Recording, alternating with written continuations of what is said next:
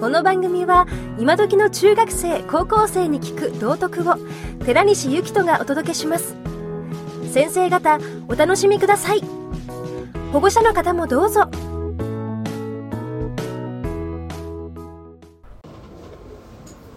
おはようございます。えっ、と、今日5月の10日？で、再来週、皆さん、あの、待ち望んだ中間考査だよね。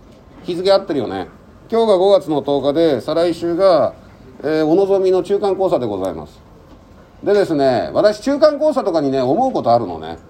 あのー勉強をね、えーどうしなさいっていう気がさらさらないんだけど見てるとあのー試験中ってさ提出物多いじゃないですかね芝のこのねあのね試験中ってなんか提出物多いのねで各教科いろいろなんかプリント出すとかノート出すとかあるじゃないですか。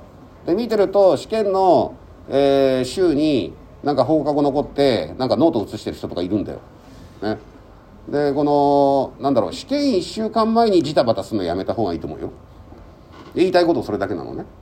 でこの試験ねちょうど今2週間前なんでしょうから、ね、この2週間前からのこの、まあ、今週の1週間のね過ごし方で中間考査の結構結果って左右するんだと私は思ってるのね。いいですか？だから、えっとこの1週間の間に何て言うんでしょうね足りてないこととか間に合ってないことはちゃんとやることやっといた方がいいんじゃないかなと思います。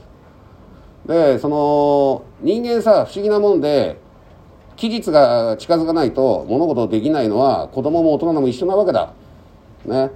大人も確定申告の前日になって必死にやってる大人いっぱいいるし私も結構そうなんだけど。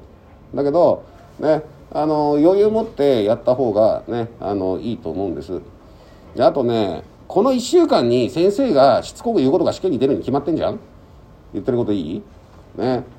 あの先生だってねあのなどの教科の先生だってそれは試験でいい点取ってもらいたいとかきちっと理解してもらいたいと思ってるわけだ。ね。だからあのこの1週間に先生方が、えーしつこく言うことね大きな声で言うこと、えーそれ試験に出る確率高いですよ。いいですか？